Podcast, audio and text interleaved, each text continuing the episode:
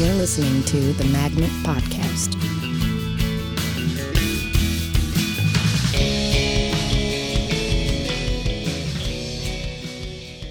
Hello and welcome to the Magnet Theater Podcast. I'm your host, Louis Cornfeld. My guest today is the great Sam Rogal. Thank you for being here, Sam. Oh, thank you for having me.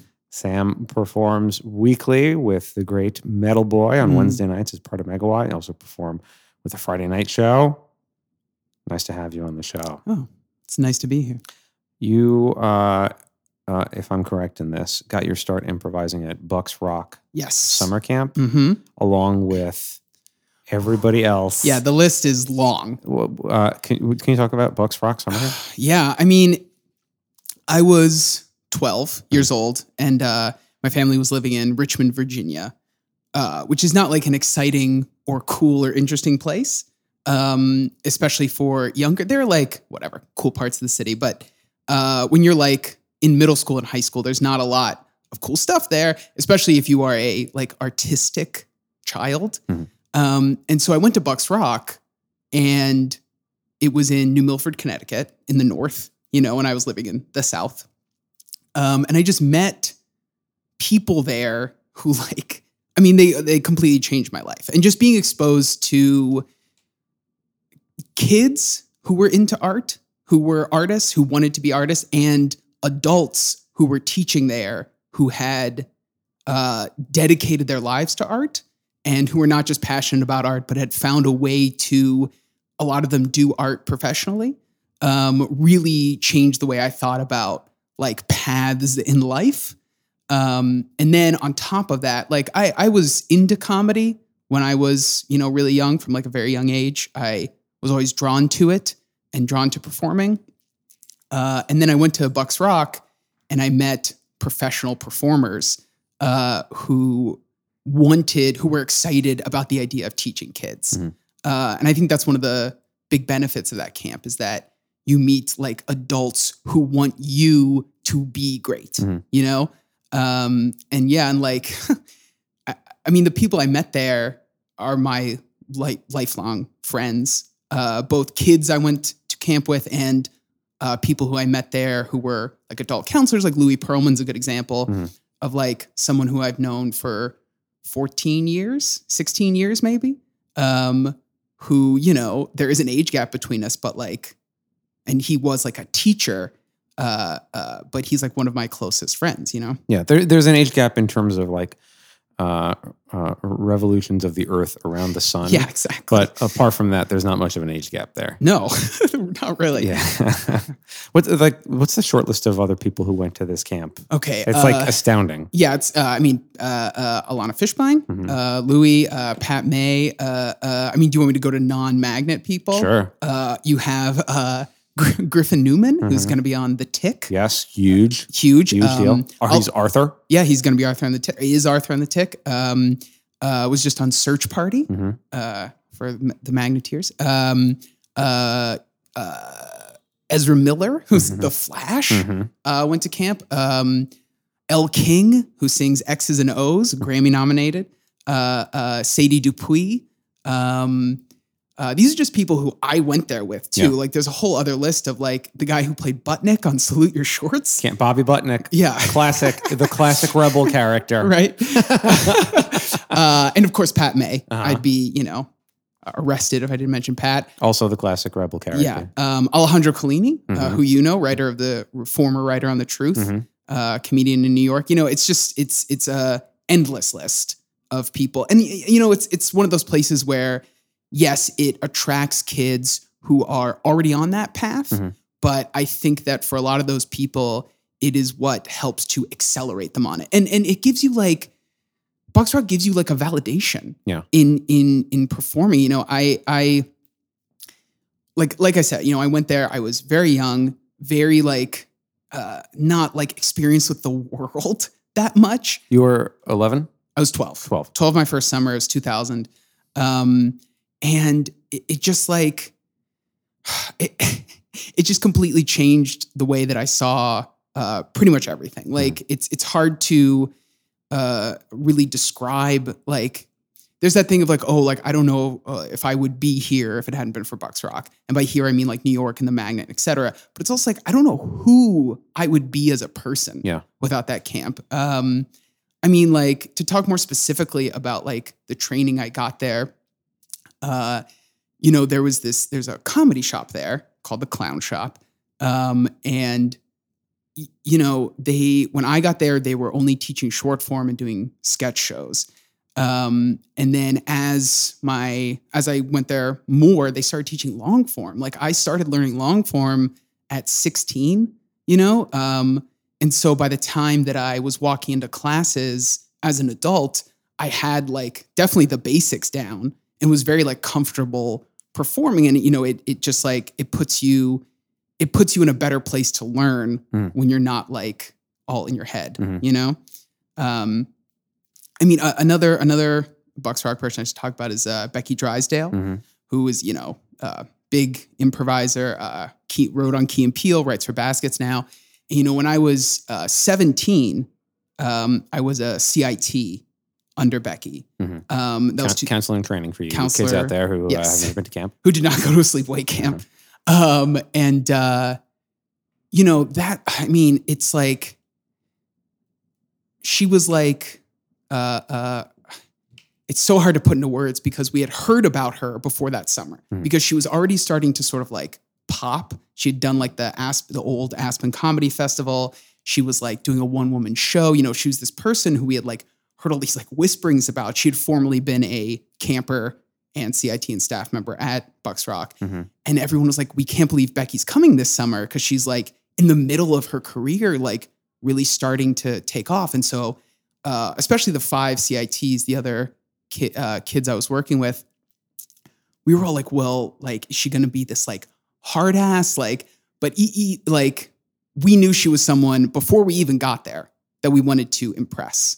Like I spent that summer trying hard to like impress her, you know? And like, she was the type of like leader and counselor that like inspired you to work hard, you know? And as a 17-year-old, especially, I was like, wow, like she was like, it was like, she was like Yoda, you know, like in that she would teach you. And then every once in a while, she would show you what she could do. Like, you know, she would teach us improv and long form and all these like things. And then every once in a while she would perform with us and you would see her like lift the X-wing out of the swamp, you know? And it's like, it took you aback. I remember that summer waking up every day and thinking like, I hope I make Becky laugh today. You know, like, and I remember almost every time I made Becky Drysdale laugh that summer because they were like, I was like, oh my God, like if I can make this person laugh, like if she thinks that I'm good, then there must be something here. You know, that summer in particular gave me a confidence that I was able to carry forward after that. And that was probably the best, besides like actually teaching me improv, that was probably like the best gift that Becky gave, you know? Yeah, the validation that you had. Oh. Do you remember like what she was doing specifically when she was improvising with you guys that was so that like set the benchmark for you?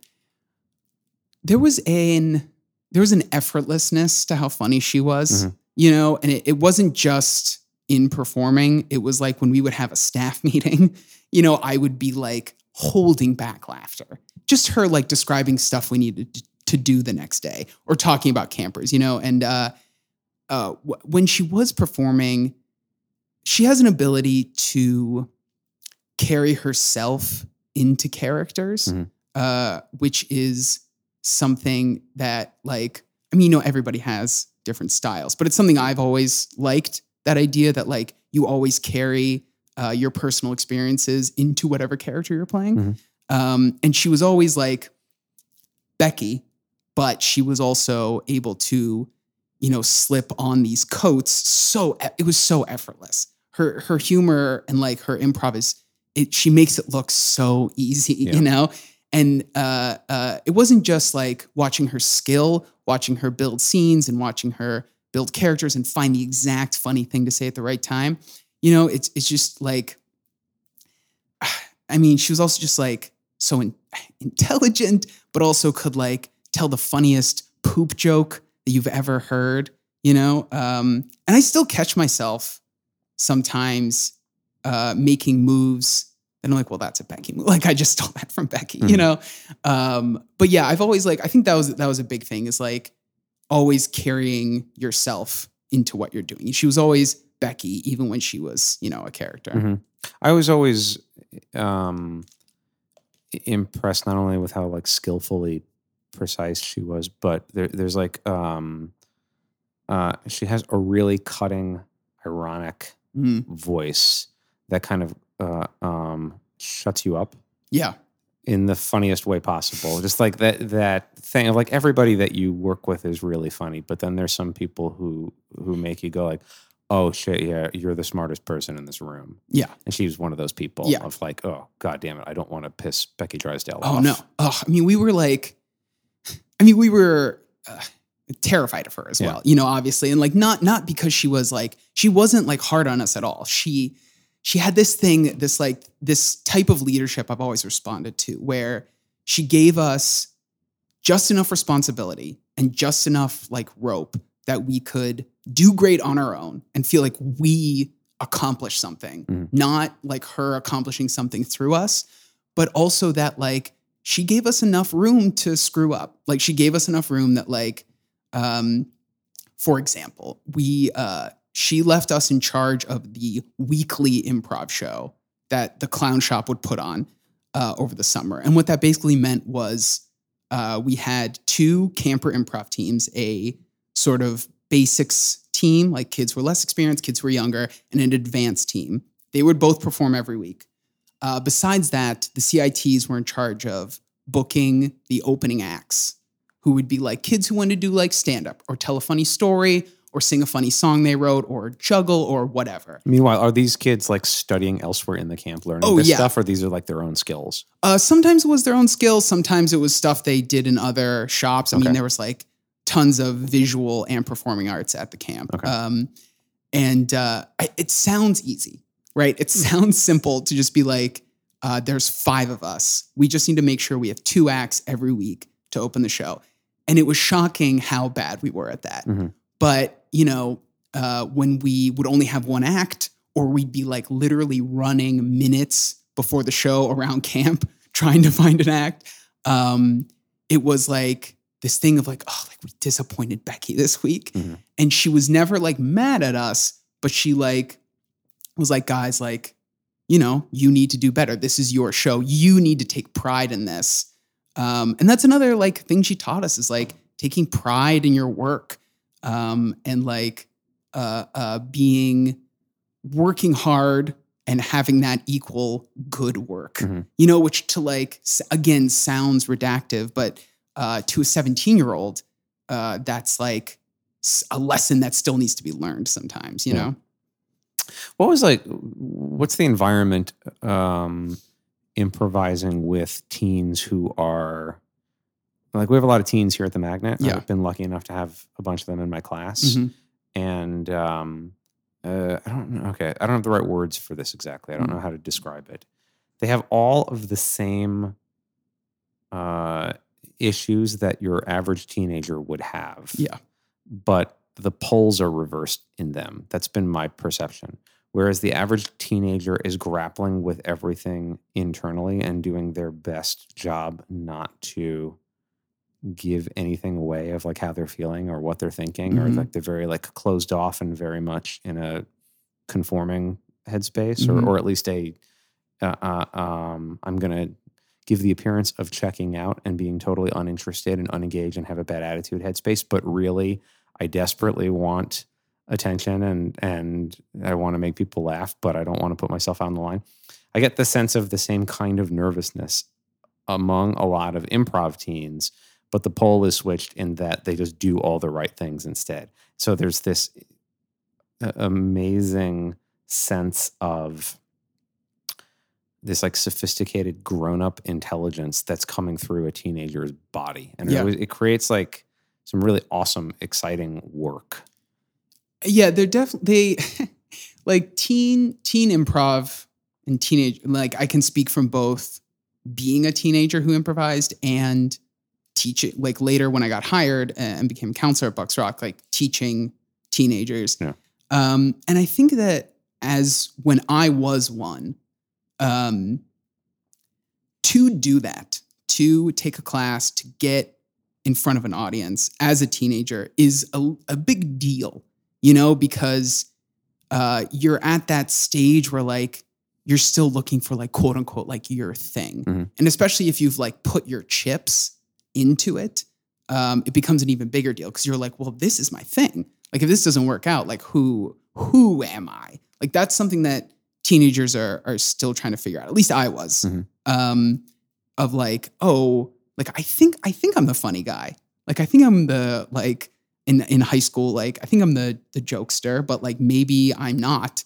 And so, you know, there is this like realm of pressure, and it takes time, obviously, to release that. And like that's when like you see teenagers like really like, because they're also not adults, mm-hmm. you know, they don't have the same, they're not as beaten down for being unique as like an adult maybe mm-hmm. over like a long period of time. So you're right. Like sometimes you get teenagers who are just like, super relaxed and way more open than an adult improviser would be. But I've also seen teens like tighten up. I'll actually speak about Pat a little bit because this sort of reminds me of him. Pat May, American Rebel. Pat May, the Magnet's Dreamboat. No. I met him in 2005 at Bucks Rock. And he was someone who we had two improv teams that met every day, an advanced and a beginner. And then we also had an hour of drop-in where anybody who didn't want to be on a team, just wanted to like show up and screw around, could do that. And Pat was coming to the drop-ins. And none of us really knew him from outside the shop, mostly talking about the CITs. And we were like, he had that thing, that natural, like, and he still has it, of like an openness mm-hmm. And a relaxed attitude toward. He never seemed tight when he was improvising. He didn't seem to have that thing that we saw from a lot of other kids at the camp of like that resistance, that like shield, mm-hmm. you know, those walls. Mm-hmm. And we were like, holy shit, like, is this guy like for real? Like, we saw him enough that we talked to him. We were like, hey, like you should audition for the, the teams, like you're good enough just naturally to be on a team. And he was open to it. And then we were also like, I remember we got together and we had this meeting where we were like, should we like recommend him to Becky? Cause she hadn't seen him, as someone who's good enough to be on the advanced team. And again, this comes to Becky where it's like, well, like if we do that, she will probably put him on. But like, if he's like a total disaster, it's mm-hmm. on us. Mm-hmm. Like, again, it's that like responsibility thing where like, she will trust us. But then of course, like we did, and he, you know, is Pat, like the rest is history. Like mm-hmm. there's no, like, he was always great. And always different, than even the teens around him then, even the people who'd been working for like most of the summer already, he just immediately came in and had that thing that like, that, you know, that certain, I don't know what, you know, that just like he's obviously honed it since then in the, you know, 11 years since then. But it's also something that you can't learn to do what he does. You either do that or you don't do that. Yeah. He's like a sunset, you know? Yeah. Yeah. I went to like a science camp briefly and mm-hmm. I left like midsummer, so I didn't even get the full experience. And I was always like really attracted to, they had like performance groups and whatnot, but it was the kind of thing where it was like, hey, you like drama? Let's do some scenes in the forest or like whatever, like the hell it was. No discipline, you weren't held accountable for anything. It wasn't the point to be held accountable for everything. It was just like, have fun. But it sounds like you not only find your tribe at Bucks Rock, but it also sounds like you're given both a creative education, but also that level of accountability and discipline that seems to like kind of put it in your genes about like being serious about a career. Yeah, definitely. And they pride themselves on that at the camp. Yeah. You know, they always say that it's more, they're like very like journey focused, not goal focused, mm-hmm. At Bucks Rock. And there's no like, you know, summer camps differ, but at Bucks Rock specifically, there's no like set schedule. Like there are kids who you can probably get away with not doing anything all day for the whole summer, mm-hmm. probably at Bucks Rock. Like there are counselors who will push you to do things, but you don't have a set schedule except for the performing arts, where there are rehearsals and things you need to show up for. And if you don't show up, you get kicked out of stuff, you know, the theater department there takes that very seriously. And we took it seriously at Clown as well, where it's like, you know, we want kids who want to be there, who want to participate. And, you know, if you're not showing up, like, it's okay, but like, that's then like go somewhere else. And that's like, even early on when I was going there as a, you know, young teenager, I was immediately like, no, like I'm going to be early to all my rehearsals. Like, this is like, yes, like I will show up. Like I'm going to be one of the, like, I wanted to be one of the kids who showed up, who was, you know, who was at the shop constantly. And like, I also did like, I did other stuff there. As a camper, I did like plays, and I didn't do any visual arts because I'm not visually talented. Mm-hmm. But you know, I found other stuff to do, and I, you know, Bucks Rock inspired a level of commitment to that stuff, you know, and something that I still think I have. Yeah, definitely. So then how did that, so that kind of gave you a sense of direction. Yeah. Do you remember a moment of kind of making a decision that you were dedicating yourself to a life of comedy? Was that a conscious decision, or was it kind of an obvious natural course to take? I mean, I don't know if I ever sat down and was like, yeah, like this is what I'm going to do. It was more just like, I found myself on this path. Mm-hmm. And especially those like CIT summers at camp, definitely like, it was like, oh, like this is something that is working for me and something I can do. And I was able to bring some aspects of that, of what I was doing over the summers, back with me to my high school.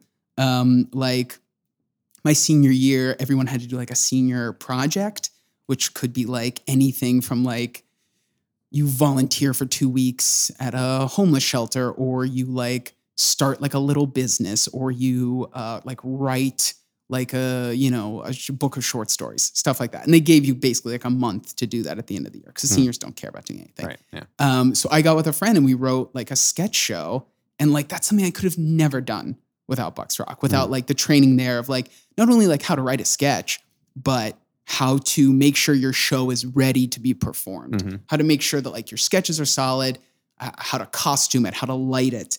You know, it's like, I was able to bring learning how to talk to a tech, like somebody who outside of the summer spends their life in professional theaters, mm-hmm. teching real shows. And it's like, well, when I was 17, I learned how to explain to one how to light my sketch. It's like, well, that's something I can take back. And now I can explain it to, you know, the people working tech at my high school, how we want this show lit, you mm-hmm. know? And so through that, I was like, yeah. And then it's like, I think from sophomore year of high school, I was like, I want to come to New York. I was like, New York's my goal, always. Like, that's where all my Bucks Rock friends lived. That's where I knew there was comedy there. I knew I could learn how to be a comedian here. And I was like, it was very like, I think I applied to 6 colleges and 5 were here. And the other one was Drexel in Philadelphia, you know? And I was like, cause I was just like, very like, if I get to New York, everything else will fall into place and I'll have all those opportunities that I don't have in Richmond, even though Richmond now, like a few years ago, opened a long form theater, which shocked me when I heard that. Do you know the people responsible for it? I know a couple people who I went to high school with who are still in Richmond have done it. I don't know the people who started it. I think they are Canadians, if my memory serves me. I think they were Toronto people who came down and started that theater. Mm-hmm. Could totally be wrong. Okay. But either way, it's like the only game in town, you know? And so, so I was very focused on coming to the city. And I was like, and everything else would just like fall into place, you know? I kind of have a similar thing of like, well, if I weren't doing this, I honestly have no idea. Like I just draw a blank. I have no picture of what my life would be if this was not there was no backup plan. Yeah. There wasn't even a plan. There was just this. It just kind of, this is right. Yeah. This is where the river's flowing. And it's like inconceivable. I do not know. I do not know who I would be with. I do not know what I'd be doing with my time. I have no clue. I mean, I also I can't, it's a hard thing for me to fathom even. I mean, like I said, I've always been drawn to performing. It's just like, I think, there are just people who are just bitten with that bug. I still don't have a plan. Yeah. Like there still isn't really a plan. It's just like, I'm still just like, well, like, let's see what happens, you know? Yeah. But there's a difference between I'm just aimlessly drifting. Yeah. Versus, I'm going where it feels right. Mm-hmm. You know what I mean? Like there's a power that you get, you figure this out around junior high school when you're able to start pulling laughs. Yeah. And there's a power that comes with that. And it just feels all right, there's juice there. Mm-hmm. And so that to me is kind of been my half-ass crappy game plan. It's not so much drifting as you stay where the source of the electricity is. Yeah. As long as it still feels like you're getting that jolt, that's probably where you're supposed to be, I guess. I don't know. Yeah. I mean, it's it's it's heroin, right? Like it really is. It's like that thing. I mean, I'm not the first person to compare improv to a drug, but it's it doesn't matter what it costs. Yeah. It doesn't matter what it costs. It doesn't matter what it costs in actual money. It doesn't matter what it costs in time, mm-hmm. Or level of commitment, or occasional shittiness, which is pretty rare. Mm-hmm. The proportion of shitty stuff that happens to you in a life of improv, I think, is far outweighed by the proportion of awesome stuff. And the best improvisers learn from bad shows. Mm-hmm. And you just I will never, People get on me. Almost every improv coach I've had in my entire life has gotten on me a little for smiling during scenes, mm-hmm. Which is something I do. But it's just I'm just having so much fun. Yeah, I'm just having so much fun on stage. And it's would you get mad at a person for smiling when they were doing heroin? Yeah. It's obviously it's something that I work on. But it really is just I am just having so much fun. It's just, it's hard. It's hard to put into words, you know?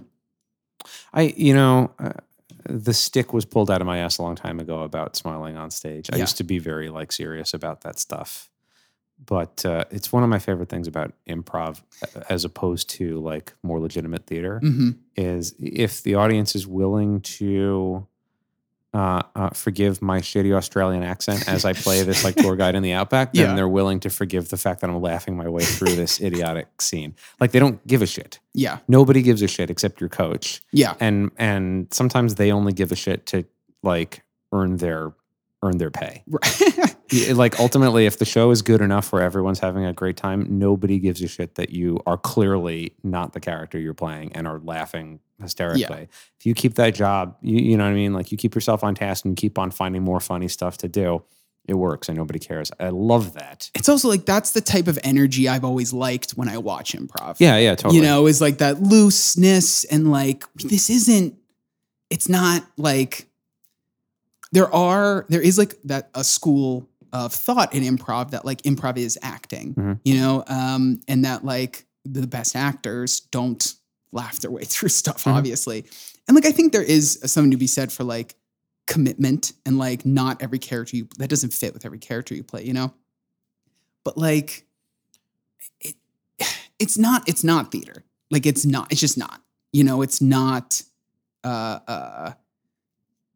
something where we've rehearsed and learned lines and locked stuff in, you know. And even when I go and see shows on Broadway, like I've seen people break mm-hmm. on stage and like, I love it.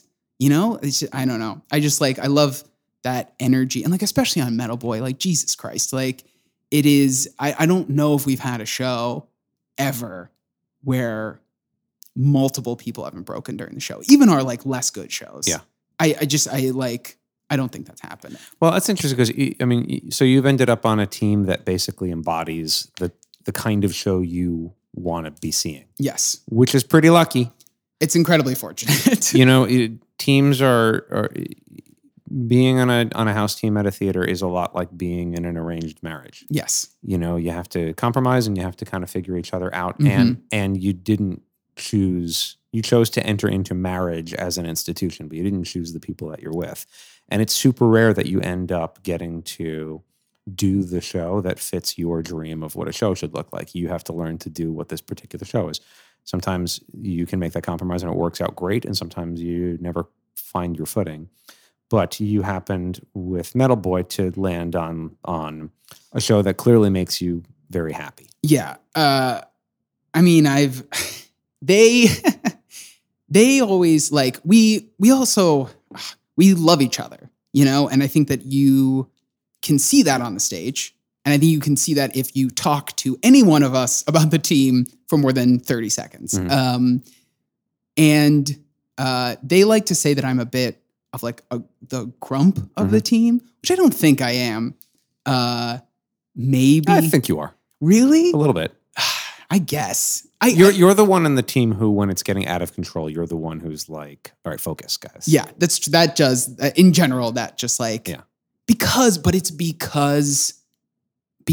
love improvising with them. Yeah. You know, because those 2.5 hours we spend a week improvising are like amazing. They're so great.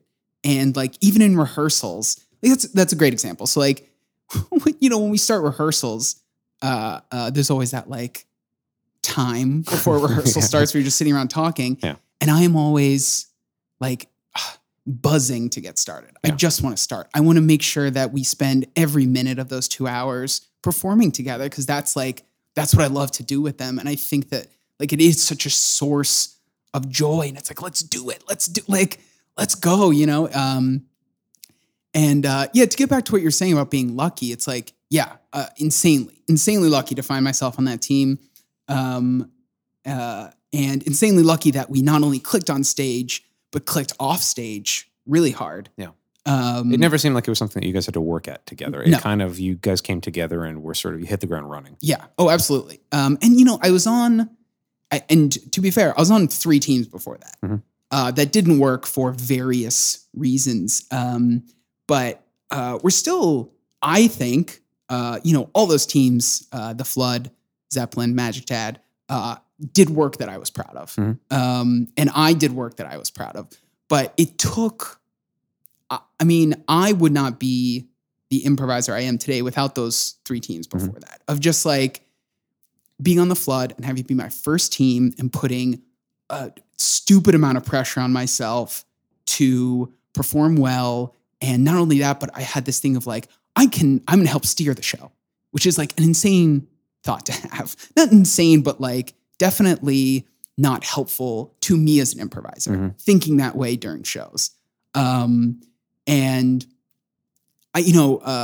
having that team not work and be like, I was shocked and sad because I was happy. You know, those are all great improvisers. I was happy to work with them. I was happy to be, I was like, oh, I've been on a cut team, but something you said when you cut us that I always remembered after that was like, it's good to be cut. Mm. It's good to be on a cut team. You know, it will make being cut in the future not seem as bad or as scary, which it's not. You know, it's really not.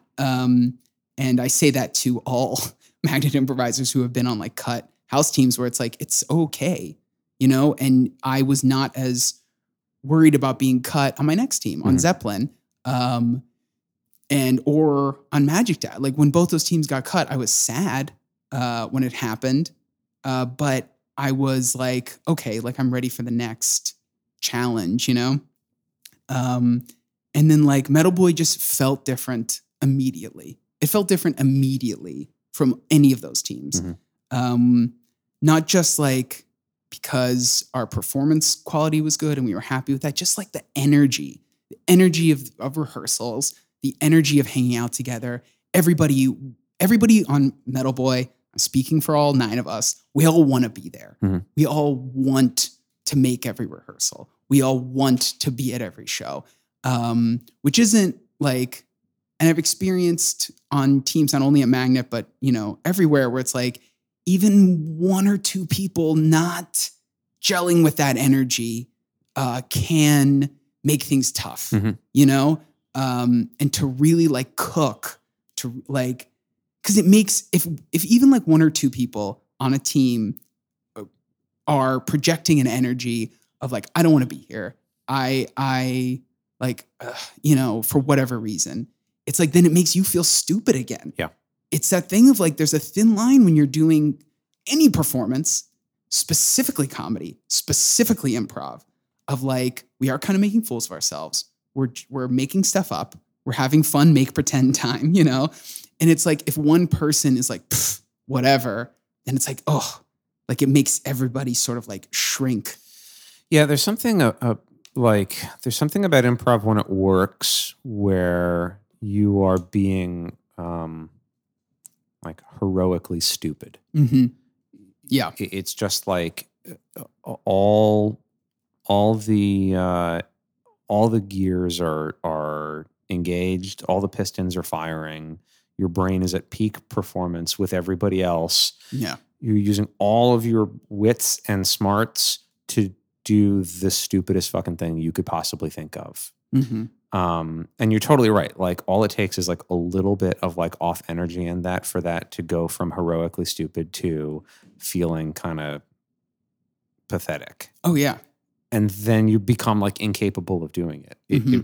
It's really interesting. You can make all the right moves and have none of the spirit behind it that make those moves animated. Yeah, and it's also just a comfort level. Yeah. And like, it's funny to talk about like to talk about Pat again. You know, he's someone who I also have a duo with, mm-hmm. The Ive Tie.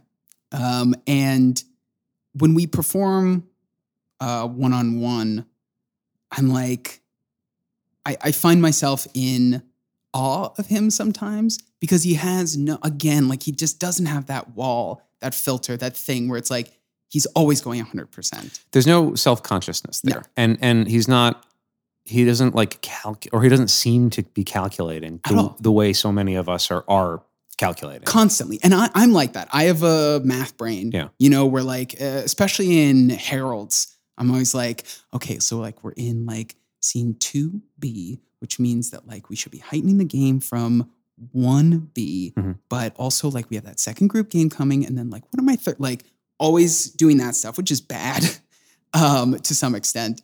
But I feel like Pat is just going, yeah. You know, he's just like, he just goes. And it's something that I respect a lot and wish I could emulate. Yeah.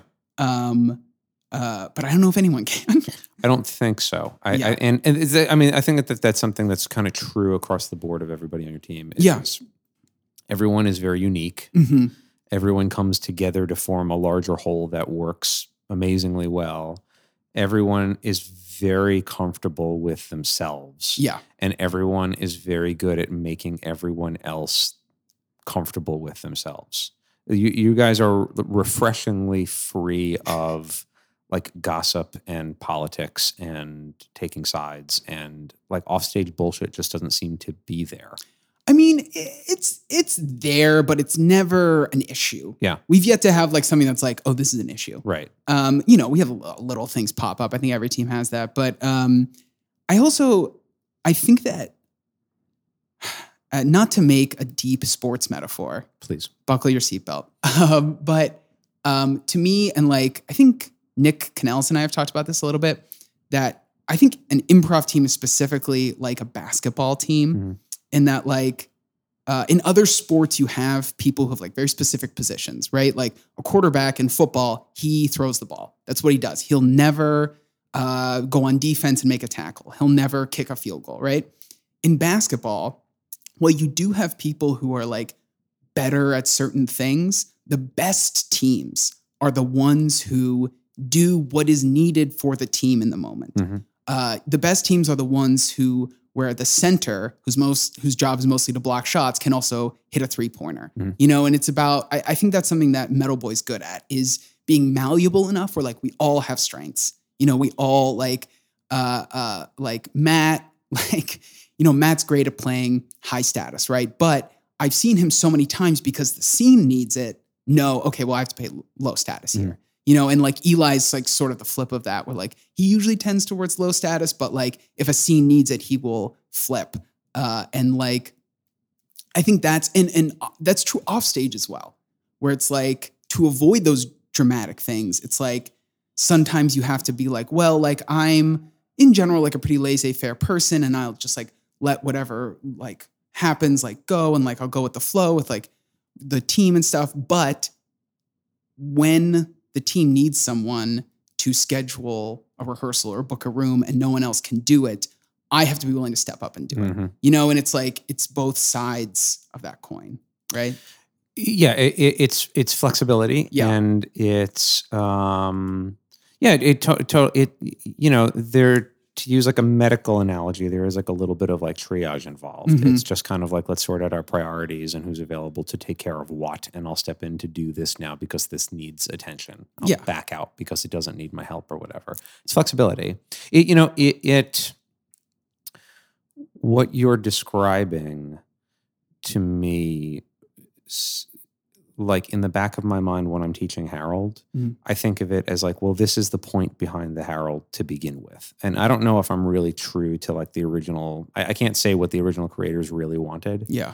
But my way of seeing it is like, well, this was the idea behind the Harold, and then eventually behind long form as its own thing was, it's the game that contains all other games. Mm-hmm. It's the game that you just keep on throwing every game that you have at it, and there's a room for that to exist in this one large, gigantic game. Mm-hmm. And it's chaotic, but by committing to the chaos of it, you kind of figure your shit out together. Yeah. And order appears in the middle of this chaos, and suddenly you figure out how all these different pieces come together. Mm-hmm.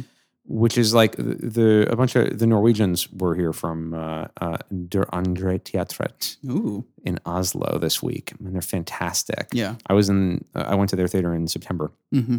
They just do amazing shows, but they're very steeped in Johnstonian improv, which is mostly short form. Mm. And then when they do long form, it's really interesting. They have directors on stage who are like directing the action and will make moves to like, now we take this gentleman and we see him later on that evening at home when he's talking to his sister or like whatever it is. And they'll direct the action from on the stage. And it's like really cool. They get to come up with like sophisticated stories and whatnot. But like the thing that makes Harold so unique, and that I think ultimately bleeds into long form as an approach to improvising, is not having any central brain behind any of that stuff. That it's not just limited to, we have play a game now that shows off your skills. Yeah. And then we'll play a game that shows off you're so good at moving, we're going to do a movement game. Mm-hmm. You're so good at puns, we're going to do a joke game. You are very emotional, so we're going to do a singing game. Yeah. It's not that where we're like choosing whose skills we're showing off right now. And it's not the Johnstone approach where we have someone in charge who's able to shape this for everybody. It's this thing of when it really comes alive, the entire team is just attentive to the needs of the show that they're in. Yeah.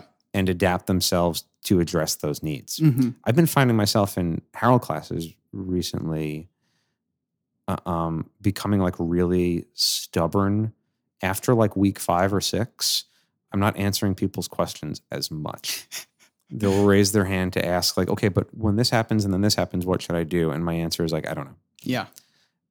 Specifically because in my mind, you're either going to learn that answer by doing the show. Mm-hmm. You're either going to get that answer by paying attention to the other people on stage and seeing what they need right now, or you're not going to get it. Yeah. Because if I tell you, it's only going to be helpful in one situation, but it's not going to be helpful in the practical reality of you're going to get up there and it's probably going to be different than what I told you it was going to be. So you got to pay attention to each other and figure that shit out. I mean, I think that also makes post-show notes such a challenge. Yeah.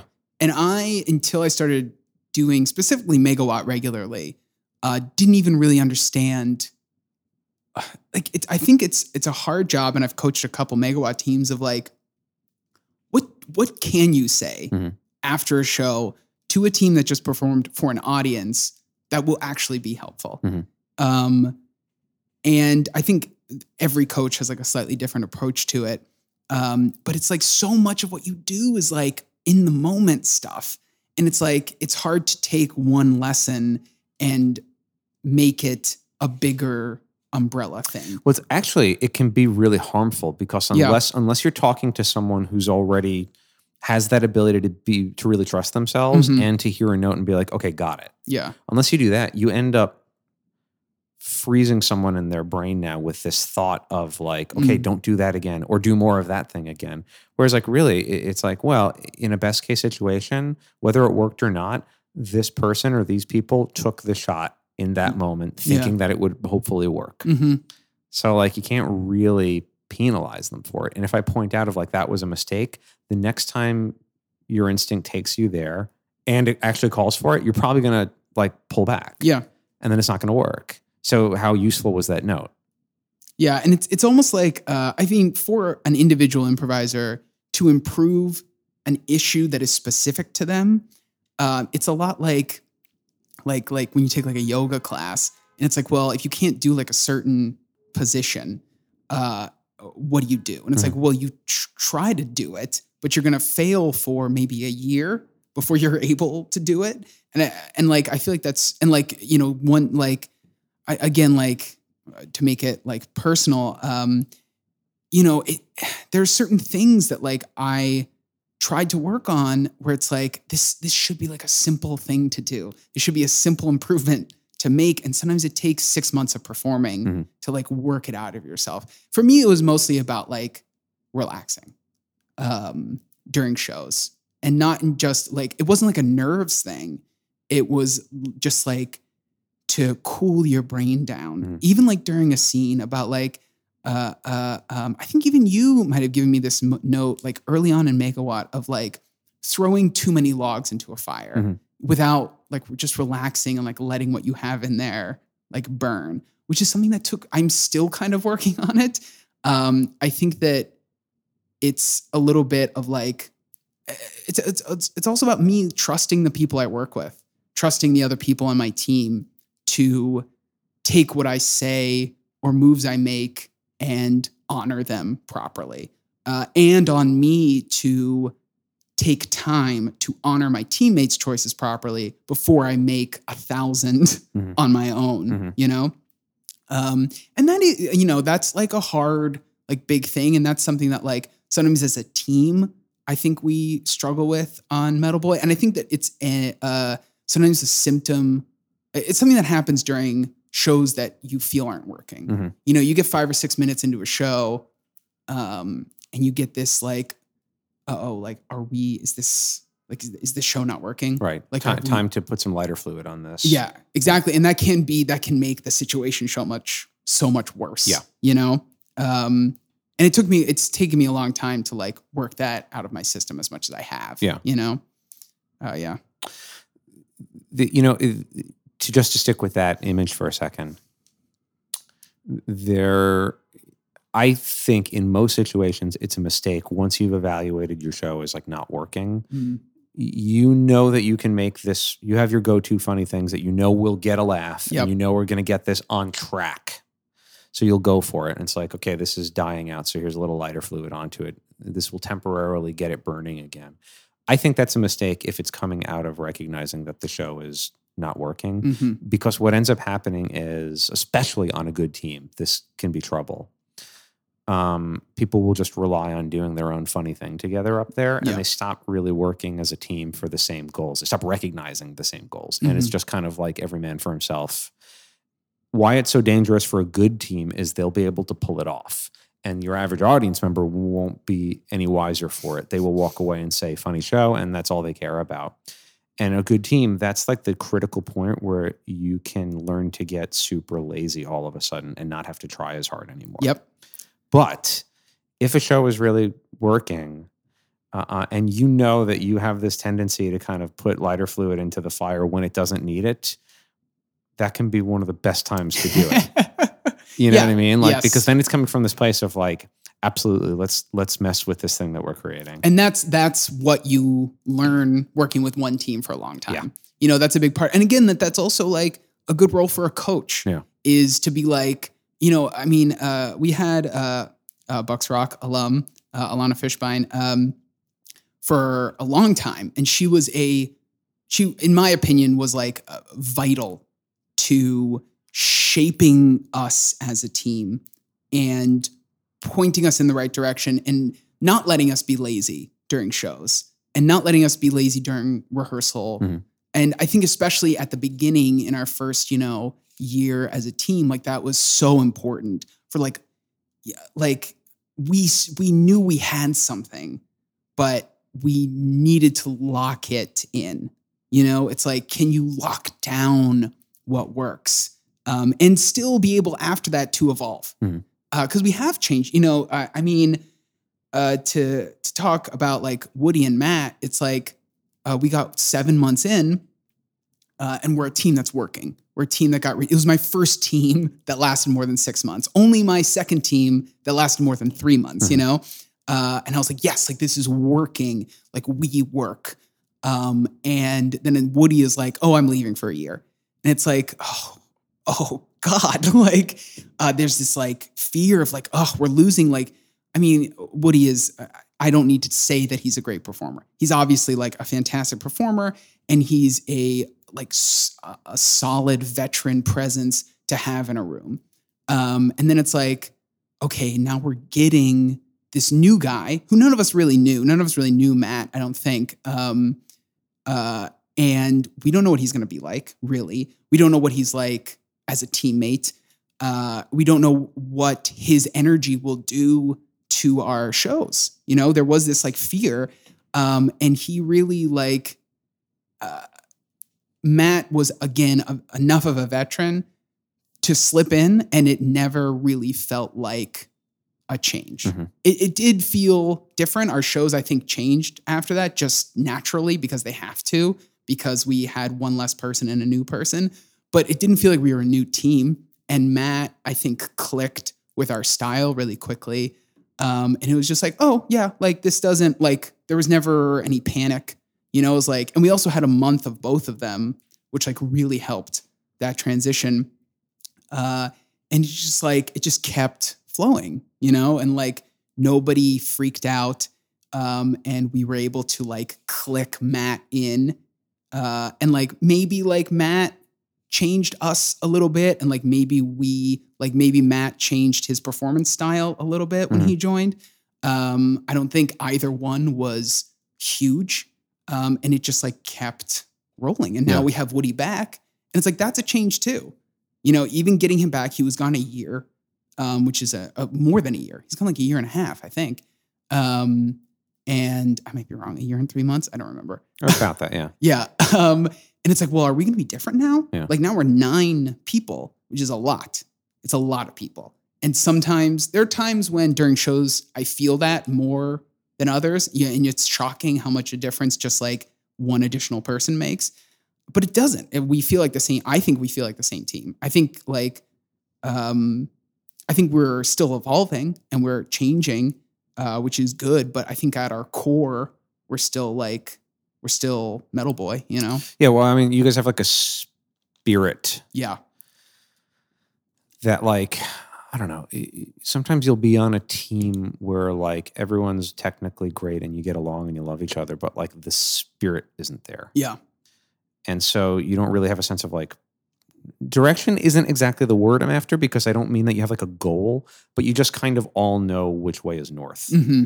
And sometimes you're lucky enough to be on a team where you have that spirit. Yeah. Sometimes you're on a team where there are three people who insist that they know the spirit and everyone else is a dummy. And those are nightmare experiences. Mm. But like you guys have that where like the spirit is there. And so it seems to be pretty easy to accommodate and adapt to whatever small changes happen or whatever big changes happen. Yeah. Because it just feeds right back into like, you know where north is. Yeah. And, you know, we've had coaching changes, lineup changes, a ton of form changes, like to talk about, you know, a little bit about what we're doing now. Yeah. Yeah. Which is, so what we're doing is we are getting the name of the form we will be performing at our next show, at our previous show. And during our rehearsal, we build a brand new form based off the audience's title, which I think I am like so happy about how it's going, because we were like, oh, we'll do this for 4 shows. And since like we've been doing it for almost 3 months, December will be our 3rd month of doing it. And I don't see us slowing down and not doing it. And it is a big change because we're not doing regular form. But we're not able to carry the lessons we learn from one form to another necessarily. I mean, we can a little bit, but you know, you don't get that comfort of like, oh, if we have a bad show doing the form we've decided on, we can look at the things we need to do to make the form work better. Right. It's not like, how do we improve our second beat? Exactly. Yeah. It's like, if a show doesn't work, sometimes we're like, well, we need to like, when we build the form, think about this aspect of it more. Yeah. You know, I think that's sort of the lessons we're learning, and it's great and it's super fun. And it's like, it feels very like creative, and freeing, you know? And also it like allows us like not all of those shows. I mean, like we all sort of like approach, some of us look through shows with like rose colored glasses. I think I have a tendency to do that, to see the better parts of a show versus someone like Woody, who, as we all know, has a tendency to see like the more negative parts of a show. And like, that's not bad at all. Like, I think it works for him, and like my thing works for me, you know? You actually need that balance of forces on the team. Yeah, definitely. And like, but when we do have shows that we're not happy with, it's a lot easier to toss them away. Yeah. Be like, well, we'll never do that form again. Like, goodbye form, you know? Well, I actually think like, and like for transparency's sake, I should say that I am lucky enough to get to be involved with you guys on this. You're coaching us right now. Yeah. Yeah. And so like the process of these shows is basically you get the name of the form, and then in that week's rehearsal, whoever has ideas for what that brings up in mind pitches those ideas. There's a brief conversation about it, and then you try a bunch of stuff out until one looks like it clicks, and then it's like, okay, do that. Yeah. Here's what we're doing. Do it. I personally think it's important, and you guys have pulled off a handful of like really good ones. Yeah. I think it's important you have a couple of stinkers in there too. Oh yeah. And we have.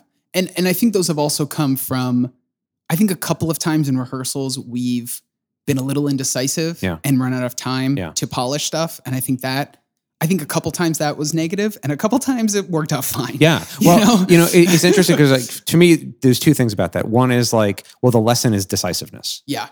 Absolutely. The key thing, and you guys are good enough. And this is the kind of what's like exciting about getting to work this side of the improv street, is you're good enough that you don't have to really worry about the insecurity about how do we improvise well anymore. It's just like taken for granted that you're going to know how to pull off your scene work, and you know that's a given. So now it's just a question of let's make a choice and be decisive about it together.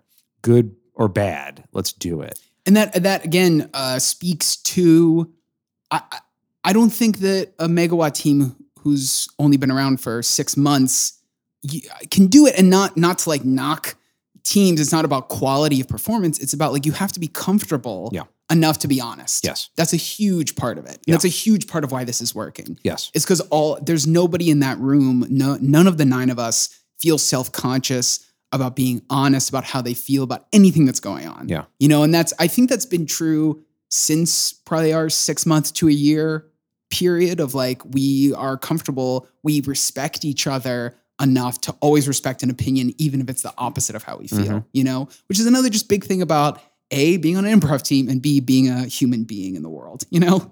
Well, it's again, like a marriage in that sense of you earned the right to have a fight with each other if you need to, and for that fight to not break up the marriage at all. Even though you guys don't fight about it, it's just people will throw out ideas and we'll be comfortable in saying like, no, not a fan of that idea. Or even after we do one, just being like, no, that didn't work. Yeah. You know? Which and is like awesome. Yeah. Awesome. It should not work all the time. If it did, it would defeat its own purpose. Yeah. It's not magic. But it's a lot of work that goes into making it look like it's magic. Yeah. You know what I mean? Like, which is true discipline. Of improv in a lot of senses. Yeah. Absolutely. Yeah. But like, I think it's like vital that like, it keeps you guys honest to not be able to pull everyone off. Yeah. I think that's really important. Oh no, definitely. And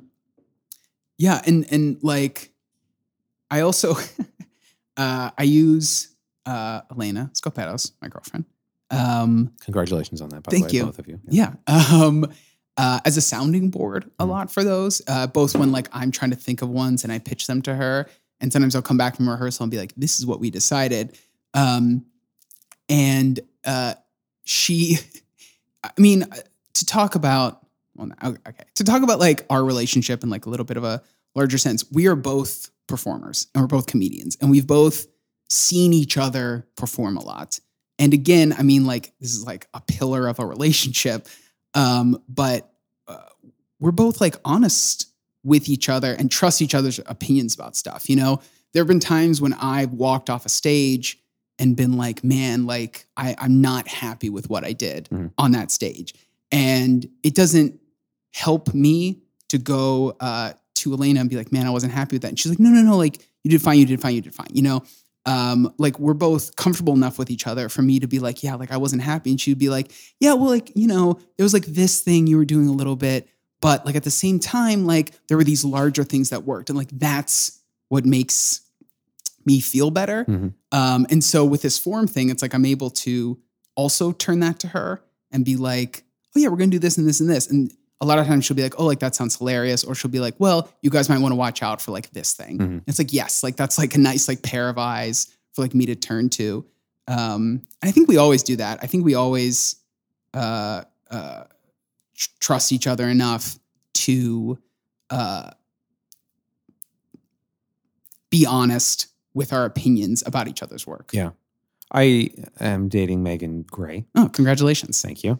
And it's sort of similar with us. Mm-hmm. I mean, the worst she'll ever say to me after a show is not your strongest show. Right. But like, that's enough. You know what I mean? Yeah. Like, and I'm a very insecure performer. Mm-hmm.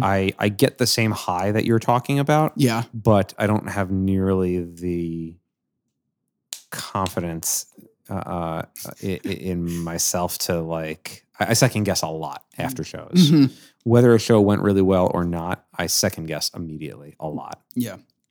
So it's like really important to me that if I check in with Megan about it, it's important that she be able to say not your strongest show. Because however much that will sting, I know that I can trust her when she doesn't say that. Yeah. You know what I mean? Yeah, like, exactly. It makes the positive feedback so much more. Okay, you've allayed my fears. I feel like shit, but you're telling me that was good. So like, okay, exactly. Thank goodness. Yeah, and it's, you know, it's like a, it's definitely like a two-way street of positive and negative feedback. And it's not like, I don't want people to think that like Elena and I like give each other notes after shows, which is certainly not the case. No, like, it's having somebody to just to talk to trust. Yeah, it's having somebody to trust. You know, like I've seen firsthand people who live by the creed of like, well, you always got to be honest, and they don't understand that sometimes, like, it's just like being cruel and dickish and blunt and critical about everything.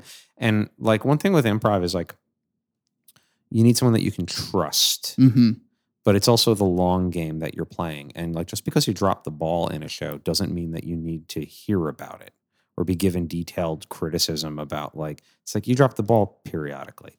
The long game in it is if you look back on the last 400 shows that you did, 387 of those shows, you fucking killed it. Yeah, absolutely. And that's the important thing. And that's a pretty amazing ratio if that's your ratio too. And even when you have three tough ones in a row, or if, you know, like I perform enough that like I could have three bad shows in a week, you know? And like that sometimes is like, you're like, well, like, dude, when do I start doubting myself?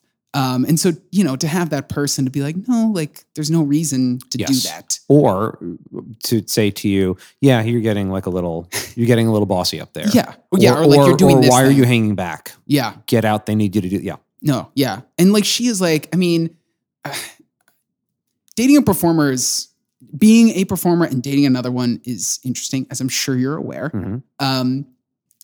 But we like watching each other. I mean, that's like I think that's a thing that like early on in our relationship, when we started seeing each other perform, I think it was like a big relief that like, oh, like good. Like she is like I remember the first time I performed for her, and she's talked to me about this later, where like, she was like, so happy that I did a good job. Thank God he's funny. Yeah. Thank God he's funny. Cause like, if I wasn't, and this is something I've committed myself to, she's going to have to just lie to me for 3 years, which I don't think she does.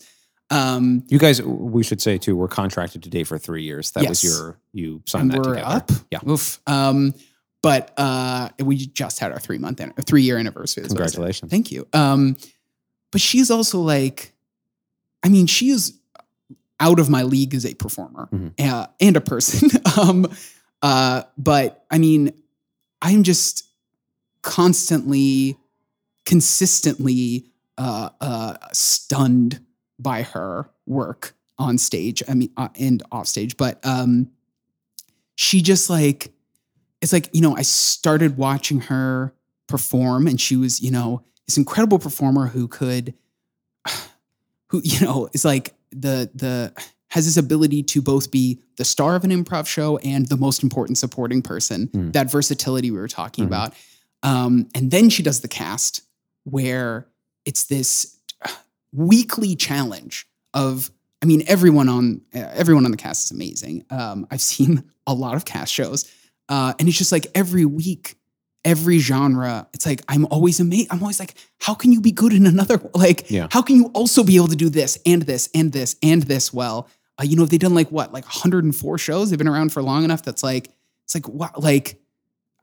Every genre, you know, and then she does Sisters 3. Yeah. It's like, okay, well, here's this whole other, like, I'm just constantly in awe of her abilities to perform. Yeah. And so when I get off a stage and I don't feel good about it, and she says, no, you should feel good about that show. That means something. Yeah. It like really means something. And, you know, I hope vice versa. It makes that statement all the more powerful. It just makes me think of like what you were saying about camp, of like finding your people at camp. Yeah. There's something about this lifestyle of like being surrounded by your people and I define our people in the world of improv as funny in that way where, all right, I trust your intelligence and judgment. Mm-hmm. Like, I forget who I was having this conversation with this week. Being that good at comedy means that you are unmistakably really smart. Yeah. And I can trust your perceptions on things. Mm-hmm. It's unfakeable. Mm-hmm. You can fake smartness. You can fake every other kind of smartness except being really funny and really sharp. That's absolutely. The one thing where I know that whatever you have to say, I can trust. And you find your people with that. And having someone that you can take their opinion to heart and help to reinforce, because like you do get fucking crazy insecure as an improviser, and I have found that as often as not, I'll do moves that apparently are great moves that leave me feeling cold and slightly sad, and I couldn't tell you why. Mm-hmm. And then I'll do stuff that I thought was amazing, and boy, no one else likes it. Yeah. You know? So when you have someone who you know that like, oh, your judgment is really solid. Yeah. You're not only an amazingly talented performer, but like you can't fake that mind that you have. And you told me that worked. Okay. Yeah. I believe you. I will get over these bad feelings I have. And it's also like, again, like going back to like finding your people, a view of the world of this, like everything is a joke, you know, like to quote, like Watchmen, where it's like, it's all just a big joke, you know, and like anything can be made fun of and everything is funny. And like, obviously, like, I think to talk about sort of more modern events, it's like, I think the improv community is slowly learning the edges of that. Yes. In a way that we haven't in, like, I think it's probably been like the last like 5-ish years that it's gotten like a little more serious of like, well, no, there are some edges and there are some boundaries and there are some things that aren't okay to do during an improv show. When like that opinion may not have been around, certainly not like 15, 20 years ago, maybe. Mm-hmm. Not that I was improvising then, but mm-hmm. Yeah. And so when you like find someone who shares your view of that world and your opinions and shares your edges, you know, like I think Alana and I do. And I think that, you know, we just like laugh constantly. Yeah. It's like, so it's, you know, the most amazing thing that's ever happened to me is this, like finding a person who like, we can talk seriously about comedy. Again, going back to like, we both feel, we both know that this is important to the other one. We both know how important it is to the other one. And we can talk seriously about comedy and still like constantly like make each other laugh. But yeah. And like, to going back to what I was saying, like, yeah, like I think that we're in a very interesting time in improv in this city, about like, there's a lot of like issues that the improv community is addressing in a certain way, that I wish the world at large was as well, mm-hmm. you know? And like starting to take a few things a little more seriously than we have, you mm-hmm. know? It's interesting times. Yeah. Both in regards to what you're saying, where I don't think that a person has the license to, and I think that comedians can be pretty fucking arrogant. Mm. Oh, 100%. And really where the driving thing is like, it feels great to score laughs. A lot of comedians will justify that as like, I'm keeping everyone else honest or like whatever fucking thing they have to say, which I think is a bunch of nonsense. You have to exercise taste, judgment, compassion, good sense. You know what I mean? All that stuff goes into it. I don't think that it's a thing. I have mixed feelings about like topics being off limits. Right. You know, like, but I don't think that it's a thing of, okay, we can make anything funny. I don't know that I agree with that. Mm. We certainly can't make anything funny right now. Yeah. There are certain things that, you know what I mean? Like, but I do think that there's a sensibility. And in my mind, it is married to a kind of intelligence. It's a way of looking at the world in total. That's not about, I can make fun of anything, but it's just having a... I don't think English has the right word for what I'm trying to express with this. It has a sensibility of kind of seeing the game everywhere you look. Yeah. And having a perspective on it. Not that you don't recognize how like deadly serious everything is, but somehow having a perspective of lightness towards it that makes it intelligible and okay for us to kind of grasp that and deal with it and not just throw ourselves off a fucking cliff. Right. You know what I mean? Like, well, yes, it's like some issues are just more fragile than others. And there's a lot you can do with a basketball, but there's not a lot you can do with like an ornament. Right. You know, and it's like, are you smart enough as a performer to see those things and know how to handle each of them when they come up during shows? Right. Like, yeah, I agree with the general statement that like, nothing should be taboo in improv. But I think you have to know how to handle things. Mm-hmm. You have to know how to handle the more sensitive issues. And I definitely like in my life have walked off stages and been like, you know, when that came up, I didn't handle that right. Well, to say that nothing is taboo in improv, if you're going to say that, then you have to counterbalance that by saying, well, there's a great deal of responsibility that comes along with that. Oh, yeah. Yeah, yeah, yeah. Which sounds silly to talk about in that context, but it's similar to the kind of responsibility of you guys are in charge of this show. Mm-hmm. So if you fuck it up, you have a bad show. Yep. You're responsible. And sometimes that thing of like, well, nothing's off the table. We can make fun of anything. Sometimes that will be used as a defense by stupid people doing hackneyed comedy. Or mean comedy. Yeah. You know what I mean? And it's a way to basically be a bully and get your aggression out and then put it on the other person for being so why are you so sensitive about it? Yeah. It's just like, it's like bullying 101. Yes. You know? And it's that, like even again, going back to being a teenager, when I started at Bucks Rock, the CITs, my first and second summer were, actually the CIT, one of the CITs my first summer was Alana Fishbein. But I think my second, third summer, there was just like a group of 16-year-old boys who were, in my opinion, like mean. Mm-hmm. And they were mean to me, and they worked at the Clown Shop.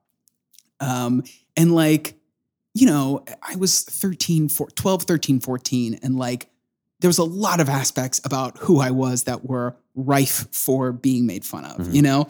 And like, I will never forget the way that being made fun of by them felt, and how it felt, how I knew they were being funny, mm-hmm. how I was like, oh, what they're saying about me is funny. Mm-hmm. And like, I know that, but like that feeling has been locked into me. Mm-hmm. And so, yeah, I've never been attracted to that, like to mean comedy. And like, yeah, like you can like, again, this goes back to relating it back to Metal Boy, where it's like, there are, each of us in different scenes have been like the one who gets made fun of. Mm-hmm. But it's like, I know those people, I know those other 8 people so well that I know that no matter what they say, it's coming from like a place of like, we want the show to be good. And I also know that for me, when I'm like, when we're making fun of Pat in a scene, it's like, there's a right way to do that. Right. And there's a wrong way to do that, right. You know?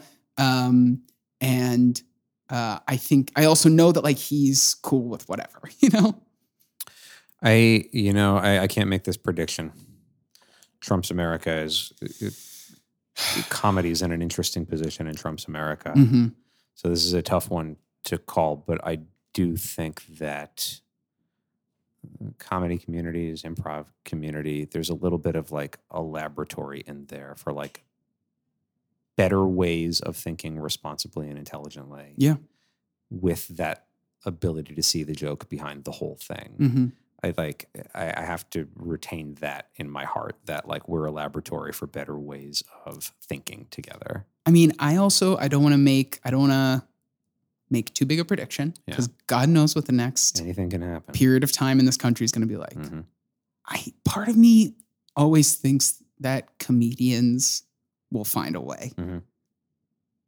in both like to show up and do what we love in the right way, and to find the right things to poke at. Mm-hmm.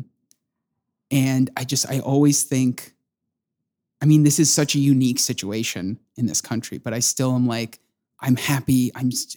If I'm going to be in any community in the world right now, I want to be surrounded by comedians. Yeah, I couldn't agree more with that. Yeah.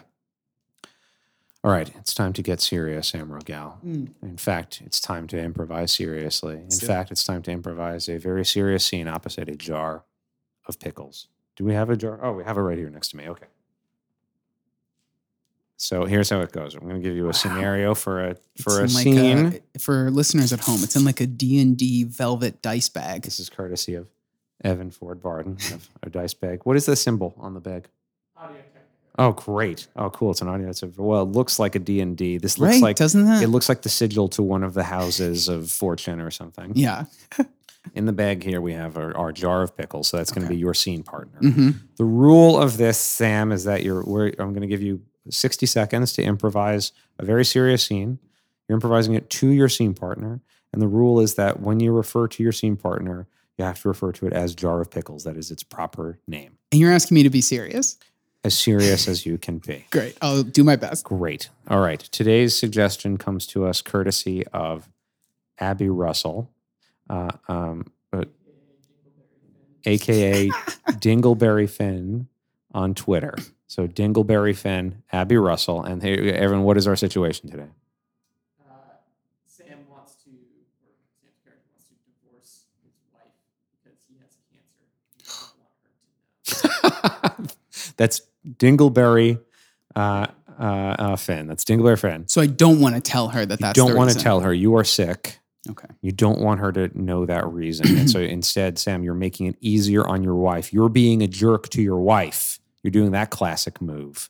You're being a jerk to get her to not like you anymore so that she will divorce you rather than tell her the sad news that you are sick. Okay. Very serious scene. So I'm trying to get her to divorce me. I think so. You're going to divorce her. Yeah. Take it however it comes.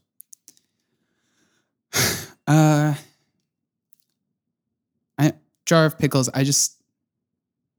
I want to be like honest and like I think we both agree that like I just don't think it's working anymore. Are you, Jar of Pickles, are you happy?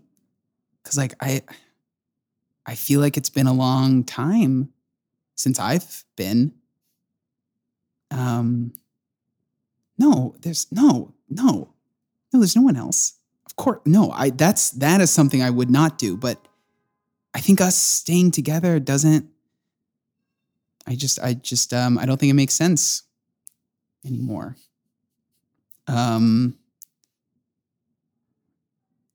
Look, if I want you to be happy. I do. And I don't think I'm making you happy anymore. I think that's what for me, that's all it comes down to. The kids will understand. The kids will understand. A very serious scene opposite a jar of pickles. God. It made me sad. It made me sad too. And that's the hallmark of an excellent, very serious scene. Evan, I think that was our best serious scene yet with a jar of pickles. I'm going to go ahead and call it. Wow, really? I could taste the subtext in the room. Very heavy stuff. Sam Rogal, plug some stuff for us. I don't know if I have too much to plug besides like I'm on this team called Metal Boy. Huzzah. That's every Wednesday. We're at 10 o'clock all through December. I don't know when this is going to drop. This will happen. It'll still be in the 10 o'clock sequence. This will be in December. Great. Friday night show every Friday at 8:30. Sam Rogal on Twitter and Instagram. Nice. Feel free to hit me up. And Story Pirates, which we didn't, but yeah, I'm also a Story Pirate, storypirates.org. Great organization. We take stories written by kids, turn them into amazing shows. I'm sure other people on this podcast have talked about it till they're blue in the face. We've discussed. Yeah. So you all know about it. It's an amazing organization that everyone should become involved with in one way or another. Fantastic. Sam Rogal, thank you very much for talking. Thank you for having me. A pleasure. A couple of other big thank yous, of course, to our engineer and producer, Evan Ford-Barden, to our executive producer, Ed Herbstman, to the donator of today's suggestion for Very Serious Scene, Abby Russell, a.k.a. Dingleberry Finn on Twitter. If you have a suggestion for a Very Serious Scene, please hit us up on Twitter. You can tweet us at Magnet Theater. That's Twitter, Magnet Theater. Thank you very much for doing that. Thank you, everyone, for listening. If you enjoyed the podcast, please go onto iTunes, give us a shout out. A positive rating would certainly be much appreciated. The happiest of holidays to those of you listening in the holiday season. I think that's it. I think I covered it very nicely. All right, cool. Sam, thanks for being here, man. Hey, thanks for having me. Thanks, everyone, and goodbye. You've been listening to the Magnet Podcast.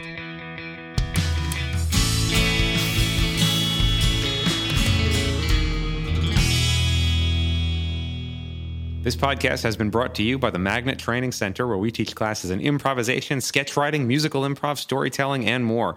If you're interested in checking us out, we offer free weekly intro to improv classes. You can find out more about those free intro classes and all other classes we offer at magnettheater.com. Our podcast is available on SoundCloud, Stitcher, and iTunes. And if you've enjoyed this episode, please head over to iTunes and give us a positive rating. We appreciate the support. Also, be sure to check out the Magnet Theater for top-notch comedy shows 7 nights a week. All information regarding classes and shows can be found at magnettheater.com.